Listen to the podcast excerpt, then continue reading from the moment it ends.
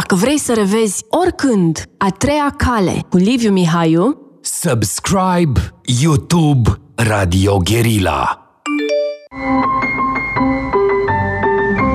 Metope, emisiune realizată prin amabilitatea Fundației Casa Paleologu. Bine v-am uh, regăsit ca în fiecare marți în emisiunea Metope.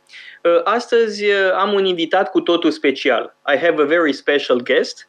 Uh, o să vorbesc în engleză. I will speak in English. Uh, our guest uh, today is uh, Andreas Umland, whom I have known for I don't know him how many years, 17 years maybe. It was in the mid uh, 20 uh, 2000 something. Uh, we met in Berlin. At that time, I think you were moving to Kiev, or in any case, you were teaching in Kiev. Uh, you live in Kiev. Andreas Umland uh, uh, lives since I don't know when exactly, uh, maybe 17 years, if I'm not wrong, in, in Kiev. So now you are uh, in Kiev, and uh, Andreas Umland is researcher, and analyst at the Stockholm Center uh, of Eastern European uh, Studies. So thank you very much, Andreas, for accepting uh, my invitation. Uh, I think that uh, many people want to speak to you because you are a remarkable scholar. Uh, in the field of Russian studies and Ukrainian studies, and also you live there, so you have you are very precious for two reasons. You are there, and also you have uh, studied uh, Russia and Ukraine as a, a topic uh, of uh, academic research. Yes, thanks, Theodore, for having me. I'm very happy to be on this program here for you after such a long acquaintance uh, or friendship that we have. So I'm honored to be here. So, I, how is it to live in Kiev right now? What is the atmosphere? Um, I mean, we, we think all the time about you. I have to confess that every day in the morning when I wake up, the first thing I do is to um, see if something new has happened in uh, uh, Russia, in Ukraine, in the Donbass. Uh, we are following very closely uh, everything uh, that happens in Ukraine, and so please give us your impressions, your um, the atmosphere. Well, um, I guess one has to make a distinction here between eastern and southern Ukraine on the one side and uh, cities like Kiev or western Ukraine on the other, where I don't think there is an immediate um, threat to these um, central Ukrainian, western Ukrainian cities. But if I would be living in Mariupol or even, um, which is right on the contact line, or even in cities like um, Kharkiv or, the, or Dnipro, or Mykolaiv, I would be much more nervous. Um, uh, the Kiev daily life is basically as as ever. Uh, there's very little uh, change actually.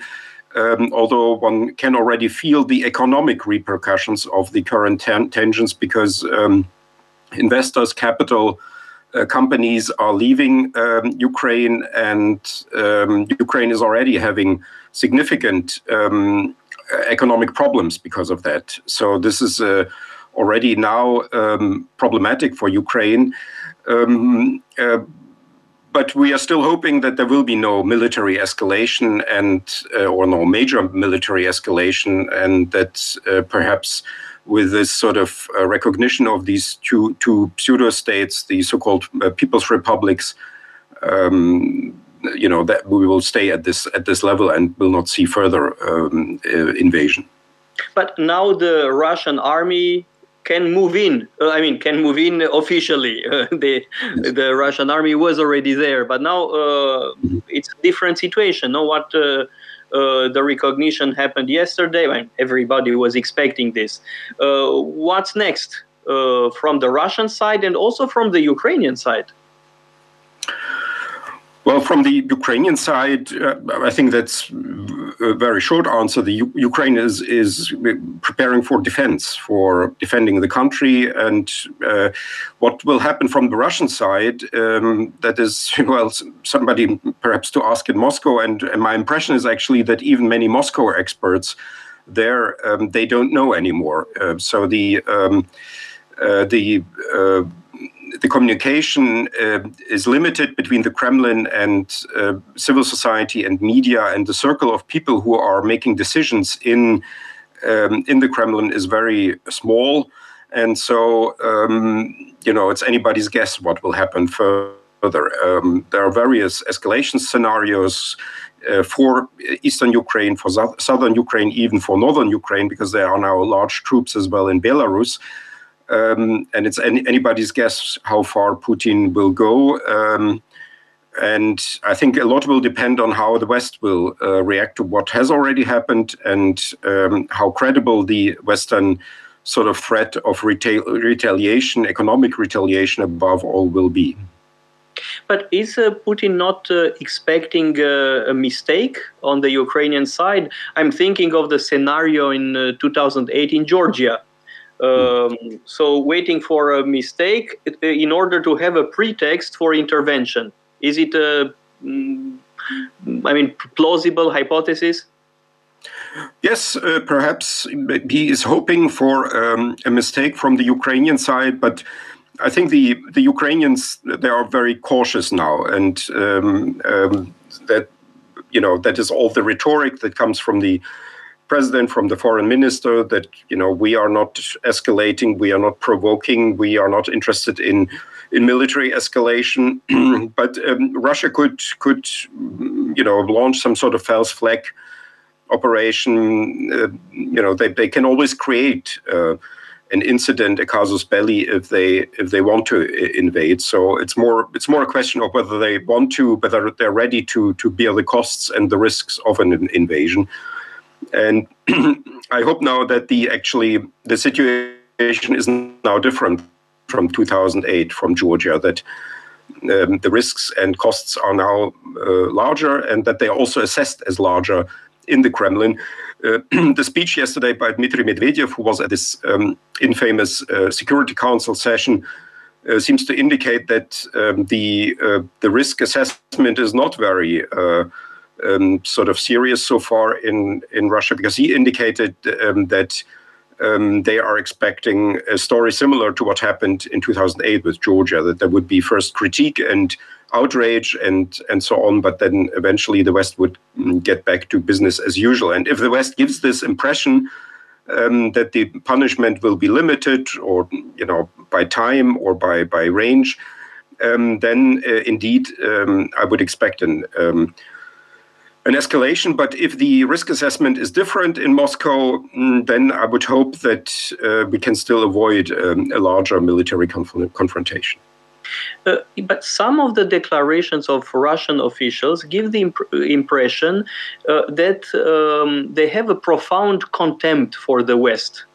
Uh, the West being uh, coward, um, undecided, uh, disunited, decadent, whatever.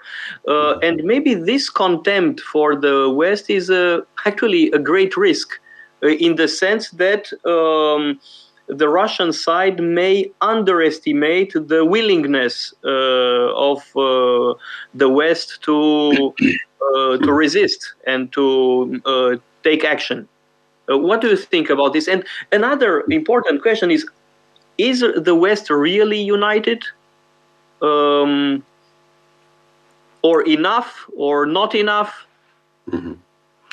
Yes, I totally agree. I mean, that is the problem in a way that um, Russia may be both underestimating the Western resoluteness and unity, and also the uh, the Ukrainian um, resoluteness and ability to defend itself. Um, in a way, I think something like that had actually happened in 2014 when there was this plan of a new Russia, Novorossiya, basically um, the dream of um, conquering of uh, most of the uh, East Ukrainian and South Ukrainian lands that are defined as Novorossiya, as New Russia, which not which did not happen. There were a few disturbances in in Odessa, in, in Mykolaiv, and other cities, but um, basically the, the Russian plan only worked in in the Donbas in in Donetsk and Luhansk, and even there, um, Russia had to actually insert their special um, units um, and um, irregular um, units, uh, fighters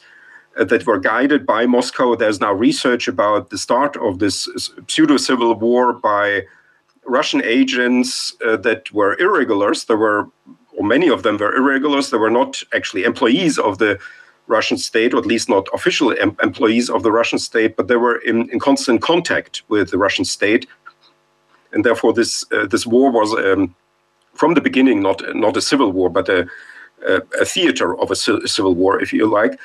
But then uh, the uh, the Ukrainians got together and uh, and got their act together, and then they actually uh, went into an offensive, um, and then uh, Russia had to actually invade with regular troops in late August uh, 2014 to prevent a defeat of the irregular forces it had in in Ukraine, and the same happened then again in February 2015. So um, there was already this sort of underestimation of the Ukrainian state, and now th- that could happen again. That Russia may think of all of this as being too too easy and too quick. Uh, but uh, this uh, view of Ukraine as being an artificial state was very obvious in uh, yesterday's speech of President Putin. Uh, he said uh, basically that uh, Ukraine is completely artificial. It is a creation of Lenin. He said Lenin is the uh, author and the architect uh, of Ukraine. That Ukraine should change its name into uh, the Lenin Republic of Ukraine. I mean, he gave a, le- a lecture on history. by the way, um, I want to say that uh, Andreas Umland will give a lecture at Casa Paleologu uh, precisely on Putin's rewriting uh, of history. And Andreas, you have the an excellent example uh, just uh, now. Uh, this speech, one hour speech, a long speech with a long uh, part on on history, saying that basically Ukraine is completely artificial, um, and it was um, done created by Lenin. Then Stalin gave to Ukraine parts of Poland, Romania, and Hungary, which I find very interesting. I mean, it's a kind of uh, sign uh, uh, towards uh, Romania, Hungary, and Poland. Probably it will be more successful with uh, Viktor Orban, uh, but I find it quite um, interesting. I mean, this attempt to weaken the front. maybe in Romania, maybe in Poland, maybe in Hungary, mm-hmm. some people will think, ah, that's the moment to take back some of our territories. Mm-hmm. Yeah. Well, I mean, um, in a way, he is right, but um, many countries of the world are sort of in a, in, in a certain way artificial. The borders are very new. Um, they t- territories belong to other countries. There were colonies of empires. They had only mm, short periods of independence. Um, they did not have proper states for a long time. This is not nothing actually unusual. Um, you know, if, if you if you think that through, then you could actually ask about many countries in the world, you know, whether they have a right to exist um, in their current borders, at least. Um, and that's the same with Ukraine. But Ukraine is an old cultural nation. It, it existed first in the Tsarist Empire, then in the Soviet Empire, and indeed, then the uh, the borders that were then.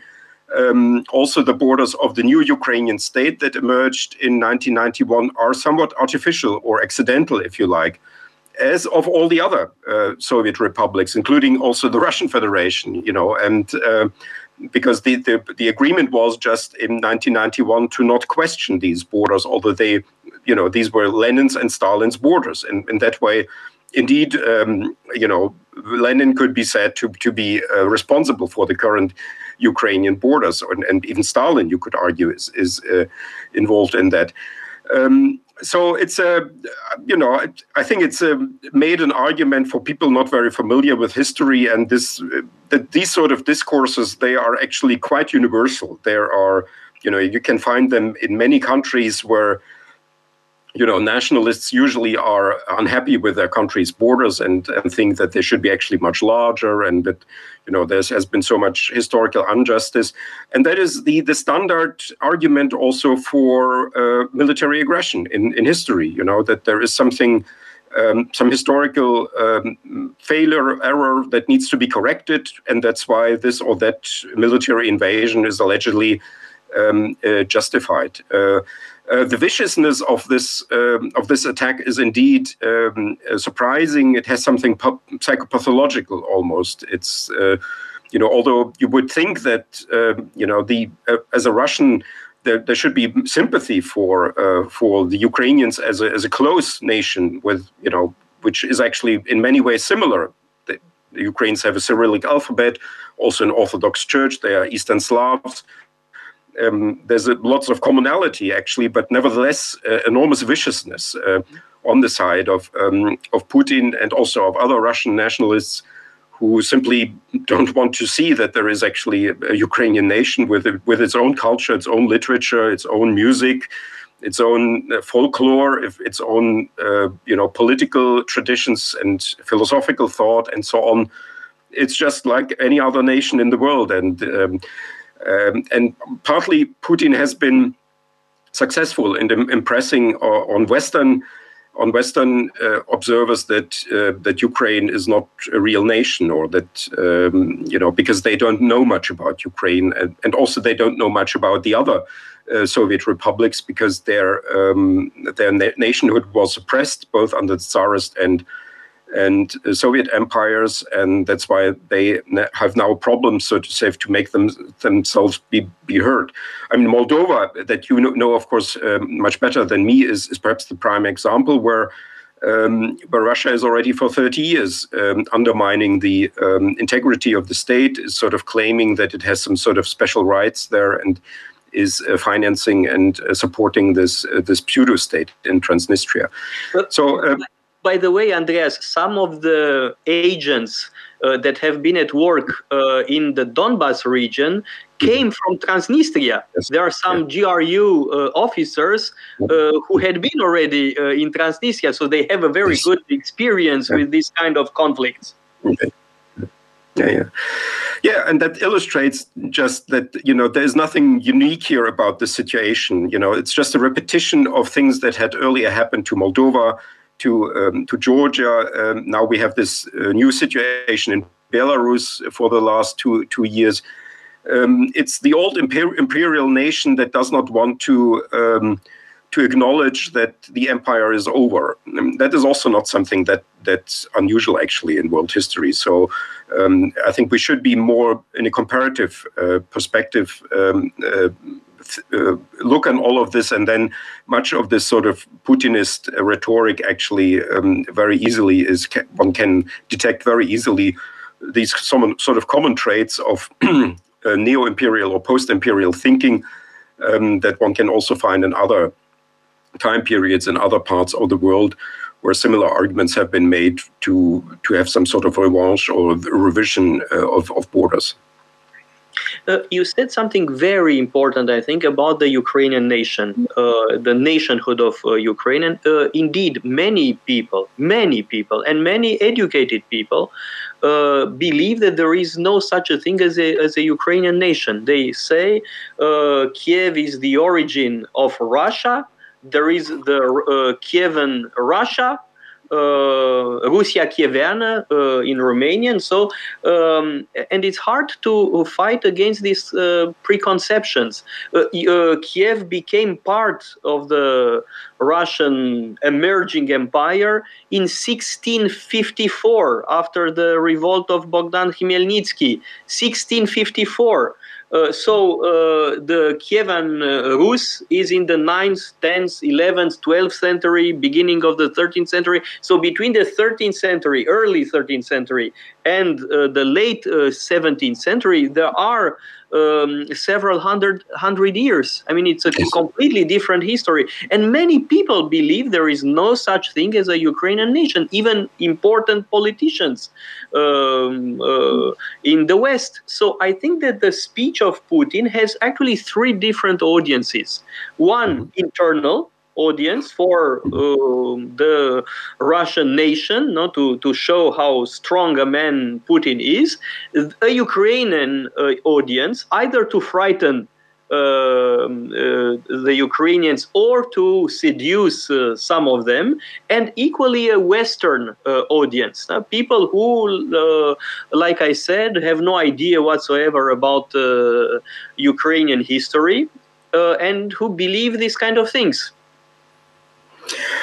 Yes, um, um, unfortunately, um, there is an audience for that, uh, which has a lot to do with the sort of uh, better marketing, one could argue, of um, of Russian culture, um, under both the Tsarist and the, the Soviet empires, and the suppression of the non Russian nationalities in the empires which are which have now become states. And um, that's why people you know they, they cannot they don't know what what Belarusian is or or Georgian and or um, or Ukrainian. Although you know, if you if you live in the country, you see very clearly that there is you know something very distinct and uh, actually something very similar. Just that Ukraine is a nation as any other nation, you know, with with its own uh, language, which is actually uh, different, very different from from Russian. Uh, you know, it's it's maybe something uh, like uh, bit like German and, and Dutch. Um, you know, there's similarities, but there are also differences. And and then you you simply you know you you don't I don't even know what to say on this. You know, it's just an assertion that that is so flies so much against reality that you know that you know if you if you don't want to see what is there, then you know you can't you can't help with that. And this this um, quarrel around Kiev, it's um, it's odd. Uh, I mean, you know, the Russians are also an Eastern Slavic uh, nation, and and they have an Orthodox Church, and you know, and perhaps you, yeah, you can, of course, you can sort of link that somehow to the Kievan Rus, but but what does that mean? You know, that is uh, uh, that is that, that, you cannot construct out of this uh, some sort of claim. Um, so, um, I mean uh, the whole discussion is in a way ridiculous because these sort of modern understanding of nations they are of course very young only. We we think you know there's this projection in the past that you know people like 500 years ago they thought of, of, of themselves as russians or ukrainians or something. You know the, people did not think in these ways uh, back then. This is just a projection and then there are these these these narratives that are actually fairy tales that tell a story that is simply not there because nations are a relatively young phenomenon in um, in world history. That uh, you know that most nations have only started to define themselves as as nations uh, within the 200 or uh, even or at most 300 years. So much of this is actually um, sort of um, uh, very uh, very strange yes, projecting uh, the idea of nationality um, before the year thousand, because uh, Vla- Vladimir was in the nineteenth, uh, in the ninth century. No, in it was actually uh, Volodymyr. It wasn't actually Vladimir, and yeah. so and, and, now there is this uh, uh, this monument for Volodymyr in in Moscow, and you know a, a Swedish. It's huge. Um, it's huge. Yeah, I mean, a Swedish colleague has told me actually that uh, you know oddly this is actually uh, you could argue that this is a Swedish king because he, he was born in, in Kiev but he actually lived most of his life in Sweden. He's a Viking. And uh, so you know this and and, and there are now these fairy tales about him and that, he's apparently you know sort of a forefather of, of, of the current Vladimir you know. I mean this is just um, an avatar. An avatar yes. a reincarnation. Yeah of the old Knyaz, the holy, the saint uh, Vladimir. Um, but um, I, I, want to ask another question about the prospects of Ukraine to join uh, NATO and the Ukrainian and uh, the European Union, because there are uh, people in uh, NATO and in mostly in NATO, I would say, who rather avoid um, the uh, prospect of having Ukraine in. Uh, there is, there was, and there is an opposition. So, what are the prospects? I mean, I understand Ukrainians want to be protected. We did the same. Uh, actually, we wanted uh, to join NATO. Uh, again, this is a completely uh, distorted perception on the Russian side. The idea that we have been conquered by the United States uh, the idea of NATO expansion did not come from Washington. It came from Prague and Warsaw. The first people who spoke about the extension of NATO were uh, Havel and Walesa. Uh, and then we also joined the, the movement. Uh, so I fully understand the desire of the Ukrainians to uh, join NATO in order to be protected against whom it's quite obvious. Um, so, um, what are really the prospects? Because um, many, I mean, many, some countries in Europe are rather reluctant well, uh, one can understand it now. I, I just want to maybe add another sort of element to this um, this mythology of NATO expansion. That um, at first um, the uh, the desire of the East Central European countries uh, to enter NATO was rejected. Actually, um, the you know they came. Uh, they were basically knocking at, at, NATO's door, and NATO said, you know, there would be no uh, enlargement. And then there was actually the idea of creating a, a NATO number two, NATO bis, uh, in Eastern Europe, a sort of an East European NATO for all the countries that, as it looked in the early 1990s, would not be able to enter NATO because NATO was not yet ready to, to take them. And then it was actually a German politician, Volker Rühe, then the, um, if I remember that right, the the defense minister of Germany, who then brought up the idea that you know for German interests it would be good actually if Poland and the Czech Republic become NATO members because you know that would increase the security of Germany. So and uh, so and then you know and then it, it became slowly more popular than uh, the diasporas in, in in the US.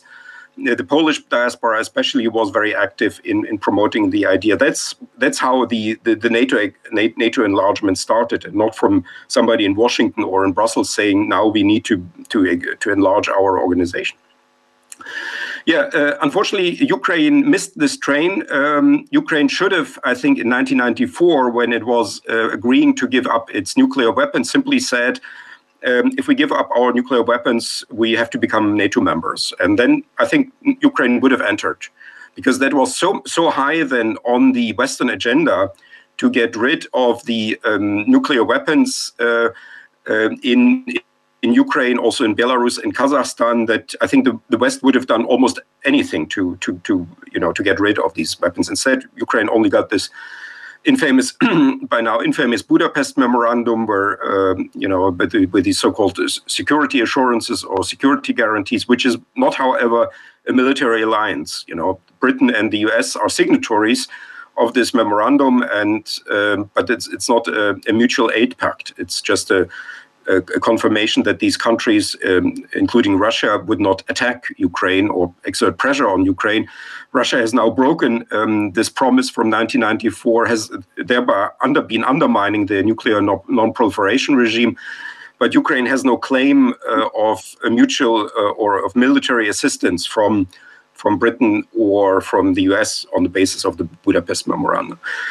Well, and then when Ukraine came uh, with the idea um, and applied in 2008 um, for, uh, together with Georgia, for um, membership, then it was too late. Um, then uh, already, um, especially the West European countries were fearing um, Russia and they didn't want to uh, enrage Putin, who had in 2007 given his infamous uh, speech at the Munich uh, conference. And so um, then uh, Ukraine got this, uh, and Georgia, they got this odd uh, membership uh, promise in the Bucharest uh, Declaration from 2008, but no, no membership action plan or no specification when and how actually these countries would enter NATO. And now I'm, I'm afraid what I'm telling Ukrainians usually quite openly and very frankly and frustratingly is that Ukraine may only become a NATO member when it does not need NATO anymore.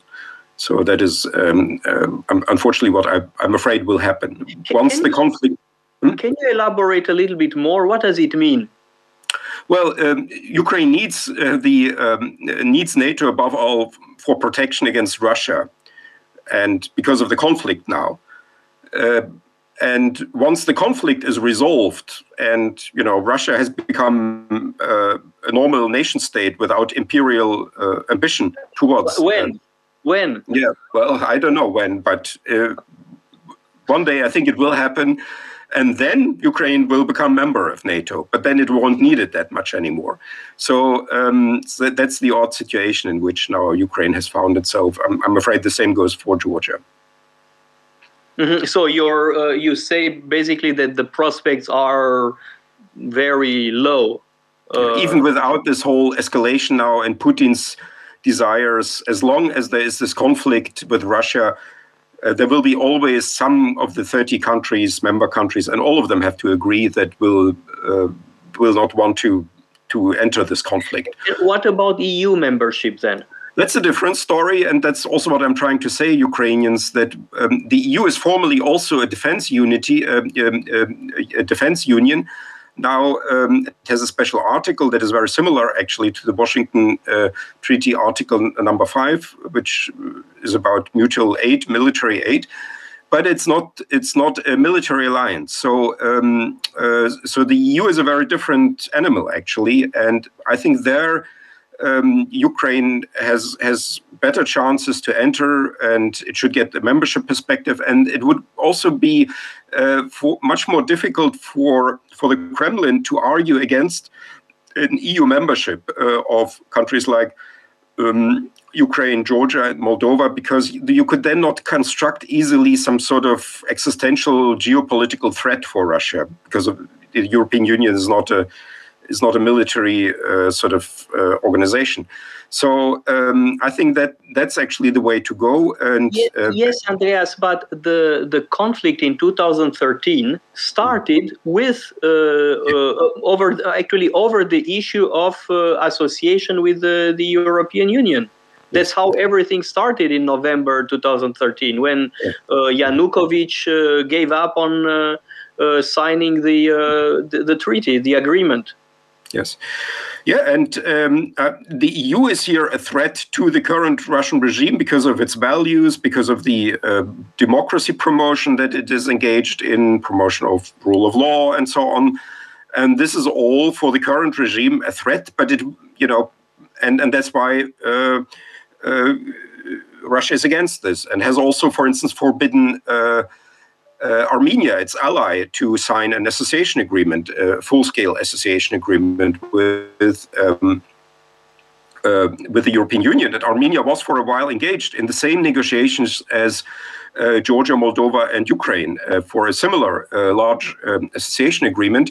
But then in September 2013, then uh, Armenian President Sargsyan met, met, met, Putin and then came out and said we, we will enter the Eurasian Economic Union, which then meant that then meant that um, Armenia would not get an association agreement with the um, with the uh, European Union. They now got an extended cooperation agreement, but it has a different uh, sort of meaning than the association agreements of Moldova, Georgia, and Ukraine. Uh, I have a, we have to take a break uh, for publicity and then uh, we finish our okay. discussion. Okay. Metope.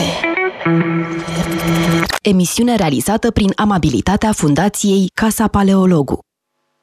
Uh, we are back for the last uh, minutes of our discussion. Uh, Andreas, um, we, we're speaking about oppositions in uh, the West, uh, in the Western countries, uh, towards an accession to NATO of Ukraine. Um, I'm following, you know, very closely the French elections, for instance, no, the the French politics in general, and um, I see that uh, okay, Macron tried uh, to play a, a, role as a negotiator. That's very nice. I mean, it's a very good. Uh, um, um, project, but we have to remember that Macron himself has said about NATO that is uh, en mort cérébrale, almost dead. I don't know how to say in English, but uh, uh, cerebral death. No, so it's, it's a very strong statement. Uh, uh, among the most important uh, candidates in the French elections, you have uh, Mélenchon, Zemmour, and Marine Le Pen saying that France should leave NATO, or at least the military organization. So that's what Zemmour says. Mélenchon says we should leave it altogether.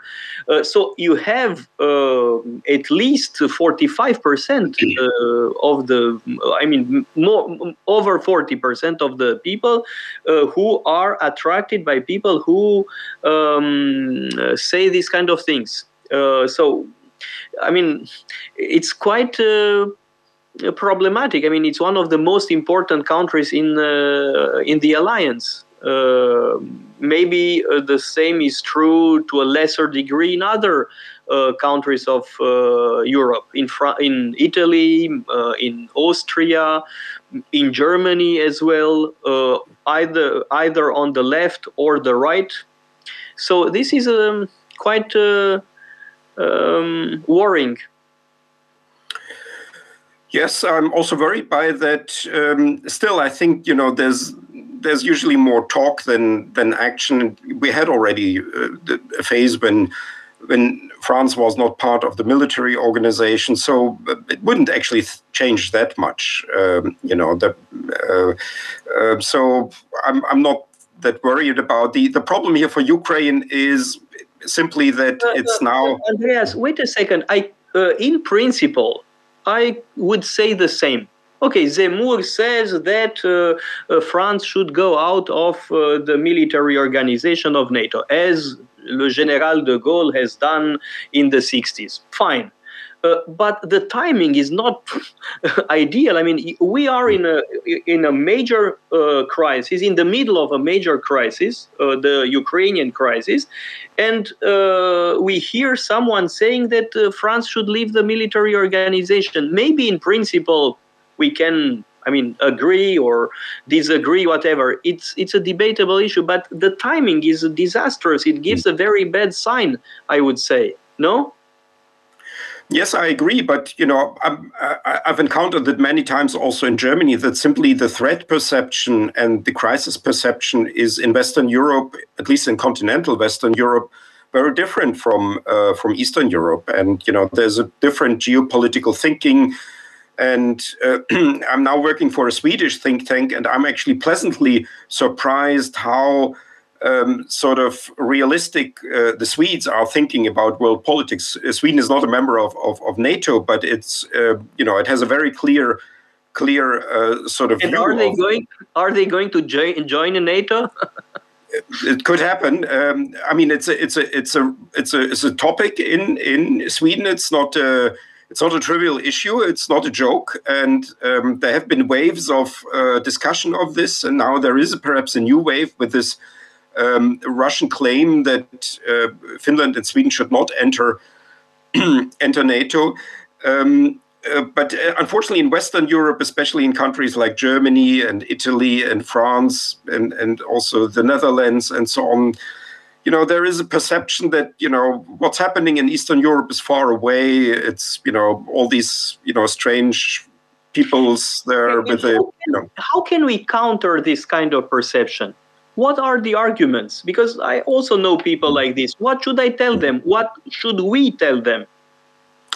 Well, one argument that I'm often sort of proposing is the importance we've already talked about it of the uh, Russian Ukrainian conflict for the nuclear non proliferation regime, because it puts the whole logic of this uh, fundamental um, agreement of humanity. It's one of the, I would say, most important treaties that you, that the world has the uh, about the non-proliferation of nuclear nuclear weapons. It puts the logic on its head because Russia has been doing what it has been doing because it has nuclear weapons, and it is explicitly allowed to have nuclear weapons. And what has happened to Ukraine has happened because Ukraine does not have nuclear weapons, and moreover, nuclear is um, uh, Ukraine is forbidden to have nuclear weapons. And surprise, surprise, a nuclear weapons state under the non-proliferation regime increases uh, the territory at the expense of a non-nuclear weapons state. And even more so, U- Ukraine once had a, a, nuclear arsenal that it, it gave up. And uh, in um, naively believing in, in the validity of the nuclear non-proliferation regime, that actually foresees um, that uh, the non-nuclear weapons state would be protected by um, would be protected from the nuclear weapon states. And if you have this situation, then this this may have large repercussions across the world because there may be many political leaders who will be looking on on Ukraine and will be looking on Russia, and they will be thinking. We are not going to be as stupid as the Ukrainians. Instead, we're going to be as smart as the Russians, and we and are North not going Korea. to use and yeah. North Korea is a good example. yeah, yeah. The North Koreans are very smart people, you know, and so um, and maybe we will we may actually be as smart as the Russians and can actually increase our territory, you know, as the Russians did, just you know, snatching from a weaker country quickly when when the opportunity arises um, a prime piece of land, and and then saying, you know, whoever interferes with us, you know, will feel that we are new nuclear weapons state, and you know, and that breaks the whole logic of the regime down and that is very dangerous uh, for for humanity because uh, currently um, the proliferation of nuclear weapons is of course limited not only by the regime, but also because the production of uh, nuclear weapons is expensive. But imagine that you know in 20 years there will be some new disruptive techno- technologies which allows you to produce a nuclear weapon, you know, with a small, um, you, you, know, in the garage basically. And and then we, we could get into a very dangerous uh, situation uh, when this nuclear um, uh, non-proliferation regime um, does not function anymore, and we may then get lots of countries with nuclear weapons and all sorts of risks uh, that go, of course, uh, along with this. That is one argument. Uh, it's a very strong argument. Thank you very much uh, for uh, uh this discussion. And I remind everybody that Andreas Umland will give a course at Casa Paleologu on Putin's rewriting of history on the 26th of February. Yes if I'm not mistaken. So yes, yes. Uh, soon, uh, and uh, be be prepared for the course. Uh, not you, those who will come uh, to who will join the course. There are mm-hmm. Uh, some interesting books that have been recently published in Romanian. Galeotti. Let's mm-hmm. talk about Putin. There is also the book of Françoise Thom about Putin și putinismul, comprendre Putin, um, le putinisme in French, uh, and uh, Timothy Snyder as well, The Road to uh, Unfreedom, drumul către ne, ne Libertate was also uh, published uh, in Romanian. Uh, so there are some very interesting books that have been published in Romanian recently. Andreas, see you soon. See you on, yes. on the 26th. And thank you again. Thank you very much. And follow uh, with great care everything that happens uh, to our east. And uh, all our sympathies on your side, I mean, on the side of Ukraine. Thank you. Yes. Thanks, uh, thanks, Tejo. Metope, emisiune realizată prin amabilitatea Fundației Casa Paleologu. Radio Guerilla